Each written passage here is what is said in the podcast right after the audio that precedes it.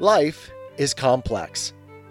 Join us for the simple gifts of wisdom, love, and delight in the written word. Mere Christianity by C.S. Lewis. Book 3 Christian Behavior.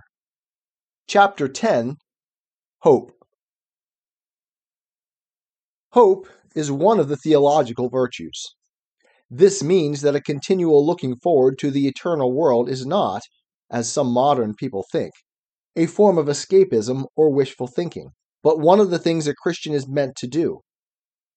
It does not mean that we are to leave the present world as it is. If you read history, you will find that the Christians who did most for the present world were just those who thought most of the next.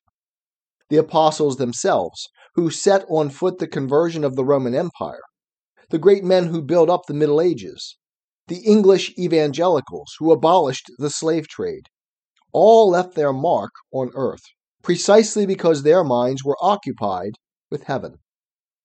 It is since Christians have largely ceased to think of the other world that they have become so ineffective in this. Aim at heaven, and you will get earth thrown in. Aim at earth, and you will get neither. It seems a strange rule, but something like it can be seen at work in other matters. Health is a great blessing. But the moment you make health one of your main, direct objects, you start becoming a crank and imagining there's something wrong with you. You are only likely to get health provided you want other things more food, games, work, fun, open air. In the same way, we shall never save civilization as long as civilization is our main object. We must learn to want something else even more.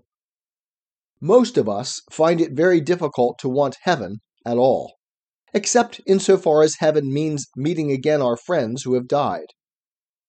One reason for this difficulty is that we have not been trained.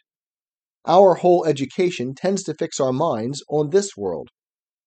Another reason is that when the real want for heaven is present in us, we do not recognize it.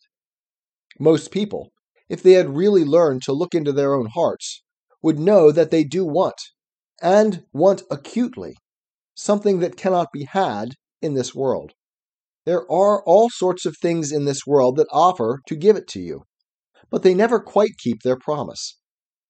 The longings which arise in us when we first fall in love, or first think of some foreign country, or first take up some subject that excites us, are longings which no marriage, no travel, no learning, can really satisfy. I am not now speaking of what would be ordinarily called unsuccessful marriages, or holidays, or learned careers. I am speaking of the best possible ones. There was something we grasped at in that first moment of longing, which just fades away in the reality. I think everyone knows what I mean. The wife may be a good wife, and the hotels and scenery may have been excellent, and chemistry may be a very interesting job, but something has evaded us. Now, there are two wrong ways of dealing with this fact, and one right one. 1. The fool's way. He puts the blame on the things themselves. He goes on all his life thinking that if only he tried another woman, or went for a more expensive holiday, or whatever it is, then this time he really would catch the mysterious something we are all after. Most of the bored, discontented, rich people in the world are of this type. They spend their whole lives trotting from woman to woman, through the divorce courts, from continent to continent, from hobby to hobby, always thinking that the latest is the real thing at last, and always disappointed. 2. The way of the disillusioned, sensible man. He soon decides that the whole thing was moonshine. Of course, he says, one feels like that when one's young, but by the time you get to my age, you've given up chasing the rainbow's end. And so he settles down and learns not to expect too much and represses the part of himself which used, as he would say, to cry for the moon. This is, of course, a much better way than the first, and makes a man much happier, and less of a nuisance to society. It tends to make him a prig. He is apt to be rather superior towards what he calls adolescence. but on the whole, he rubs along fairly comfortably. It would be the best line we could take if man did not live forever. But supposing infinite happiness really is there, waiting for us. Supposing one really can reach the rainbow's end. In that case, it would be a pity to find out too late, a moment after death, that by our supposed common sense, we had stifled in ourselves the faculty of enjoying it. 3. The Christian Way. The Christian says, Creatures are not born with desires unless satisfaction for those desires exists. A baby feels hunger. Well, there is such a thing as food. A duckling wants to swim. Well, there is such a thing as water. Men feel sexual desire.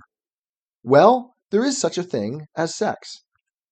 If I find in myself a desire which no experience in this world can satisfy, the most probable explanation is that I was made for another world. If none of my earthly pleasures satisfy it, that does not prove that the universe is a fraud. Probably earthly pleasures were never meant to satisfy it, but only to arouse it, to suggest the real thing. If that is so, I must take care, on the one hand, never to despise or be unthankful for these earthly blessings, and on the other, never to mistake them for the something else of which they are only a kind of copy, or echo, or mirage. I must keep alive in myself the desire for my true country, which I shall not find till after death. I must never let it get snowed under, or turned aside. I must make it the main object of life to press on to that other country and to help others to do the same. There is no need to be worried by facetious people who try to make the Christian hope of heaven ridiculous by saying they do not want to spend eternity playing harps. The answer to such people is that if they cannot understand books written for grown ups, they should not talk about them. All the scriptural imagery, harps, crowns, gold, etc., is, of course, a merely symbolical attempt to express the inexpressible. Musical instruments are mentioned because for many people, not all, music is the thing known in the present life which most strongly suggests ecstasy and infinity. Crowns are mentioned to suggest the fact that those who are united with God in eternity share his splendor and power and joy. Gold is mentioned to suggest the timelessness of heaven. Gold does not rust, and the preciousness of it. People who take these symbols literally might as well think that when Christ told us to be like doves, he meant we were to lay eggs. Tis the gift to be simple, tis the gift to be free, tis the gift to come down where we ought to be. And when we find ourselves in the place just right, twill be in the valley of love and delight. When true simplicity is gained, to bow and to bend, we will not be ashamed. To turn, turn will be our delight, till by turning, turning, we come round right.